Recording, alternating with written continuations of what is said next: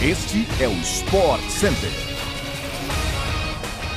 Fala, meu povo! Estamos chegando com mais uma edição do nosso podcast do Sport Center, que vai ao ar de segunda a sexta-feira, às seis da manhã, sempre com as principais notícias do dia para que você comece muito bem informado a sua jornada. Também temos uma edição extra às sextas à tarde com o que há de melhor no fim de semana esportivo. Eu sou Glaucia Santiago e não esqueça de nos seguir e avaliar no seu tocador preferido de podcasts. Assim você não perde nenhum episódio. E claro, né, a gente também se encontra diariamente pela ESPN e no Star Plus. Hoje são quatro edições ao vivo do Sport Center. 11 da manhã, 4 da tarde, 8 e 11 e meia da noite.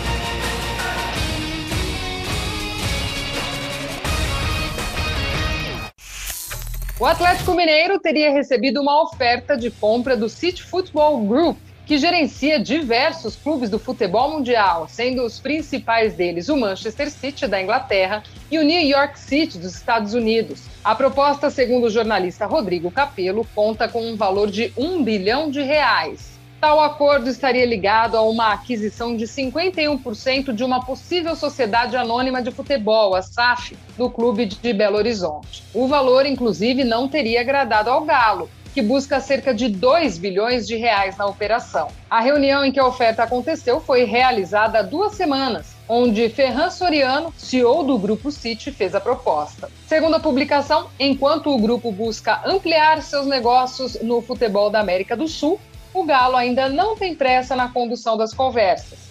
O prazo para debate do assunto seria de 12 a 16 semanas, ou seja, cerca de 3 a 4 meses. A dívida do Clube Mineiro estaria em torno de 1,3 bilhão de reais, de acordo com o último balanço financeiro divulgado em junho de 2021. Nos últimos anos, o Atlético Mineiro conta com o investimento dos conselheiros Rubem Menin, Rafael Menin, Ricardo Guimarães e Renato Salvador.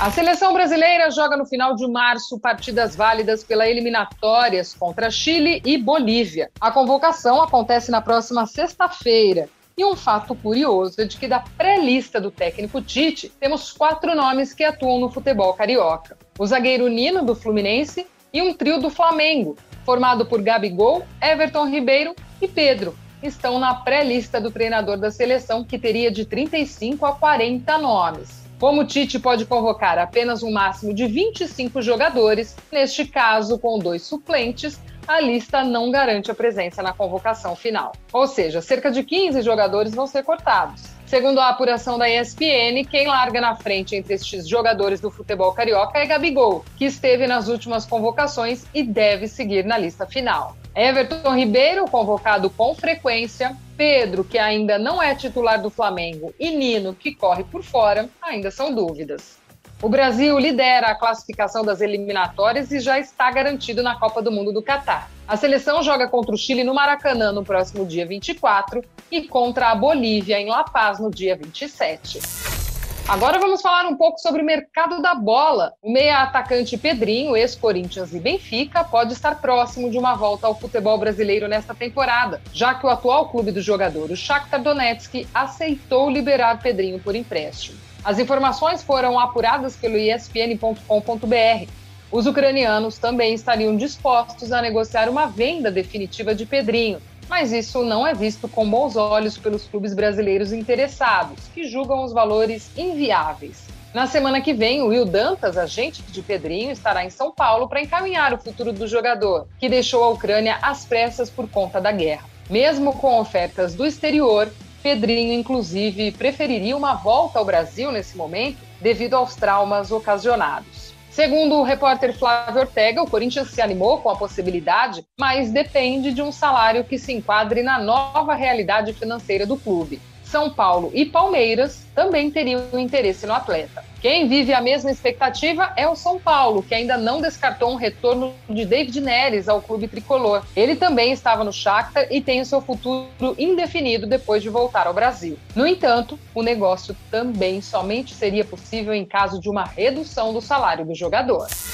Uma das grandes estrelas do futebol mundial, Kylian Mbappé, marcou o gol decisivo na partida de ida contra o Real Madrid na UEFA Champions League, mas agora é dúvida para o jogo de volta, que acontece às 5 da tarde de amanhã no Santiago Bernabéu, na Espanha. Segundo o Le Parisien, o atacante teria sofrido uma pancada no pé em uma dividida no treino de ontem com o volante Gueye. Mbappé sofreu um pisão no pé esquerdo e caiu imediatamente com dores. O departamento médico do PSG já descartou uma parada mais longa do jogador, mas a presença de Mbappé no jogo desta quarta-feira é improvável. O francês é o principal atleta do clube nesta temporada, com 24 gols e 17 assistências em 34 jogos. Falando em Champions League, fique ligado hoje nas quartas de final da Champions League da CONCACAF, com dois jogos ao vivo pelo Star Plus. New York City Comunicações, às 10 da noite, e Seattle Sounders e Leon, à meia-noite.